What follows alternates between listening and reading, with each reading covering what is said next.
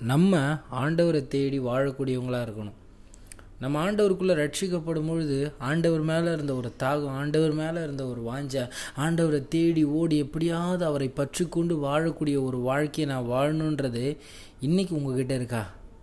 இன்றைக்கி உலகம் உங்களை ஆட்கொள்ளுதா? தேவன் உங்களை ஆட்கொண்டு வழி நடத்துகிறாரா சிந்திச்சு பாருங்களேன். ஐயா நம்ம வாழ்கிறது கடைசி காலம். இது கர்த்தரை சார்ந்து கர்த்தருக்காக வாழக்கூடிய ஒரு வாழ்க்கையை நம்ம வாழும் பொழுது தான் ஒரு ஜெயம் கொள்ளக்கூடிய ஒரு வாழ்க்கையை வாழ முடியும். எப்படி வேணால் வாழ்ந்துடலான்னா நம்ம எப்படியாப்பட்டவங்களா? நரகத்துக்கு போவோம்னு யோசித்து பார்த்துக்கோங்க. நம்ம கர்த்தருக்குரியவங்க பரலோகத்திற்குரியவங்க நித்தியத்திற்குரியவங்க. நம்ம கர்த்தர் இடத்துல போக போகிறோம் அந்த தேவனால் செய்யப்பட்ட கைவேலை அல்லாத ஒரு நித்திய வீடு நமக்கு அங்கே ஆயத்தமாக இருக்குது அங்கே போக போகிறோம் அப்போது இங்கே ஆண்டவருக்கு உண்மையும் முத்தமாய் அவருடைய திட்டத்தை நிறைவேற்றி முடித்து என்னை அழைத்த தேவனை நான் அவருடைய திட்டத்தின்படி வாழ்வேன் என்று ஒரு வாழ்க்கையை வாழுங்க. இது பிரியமான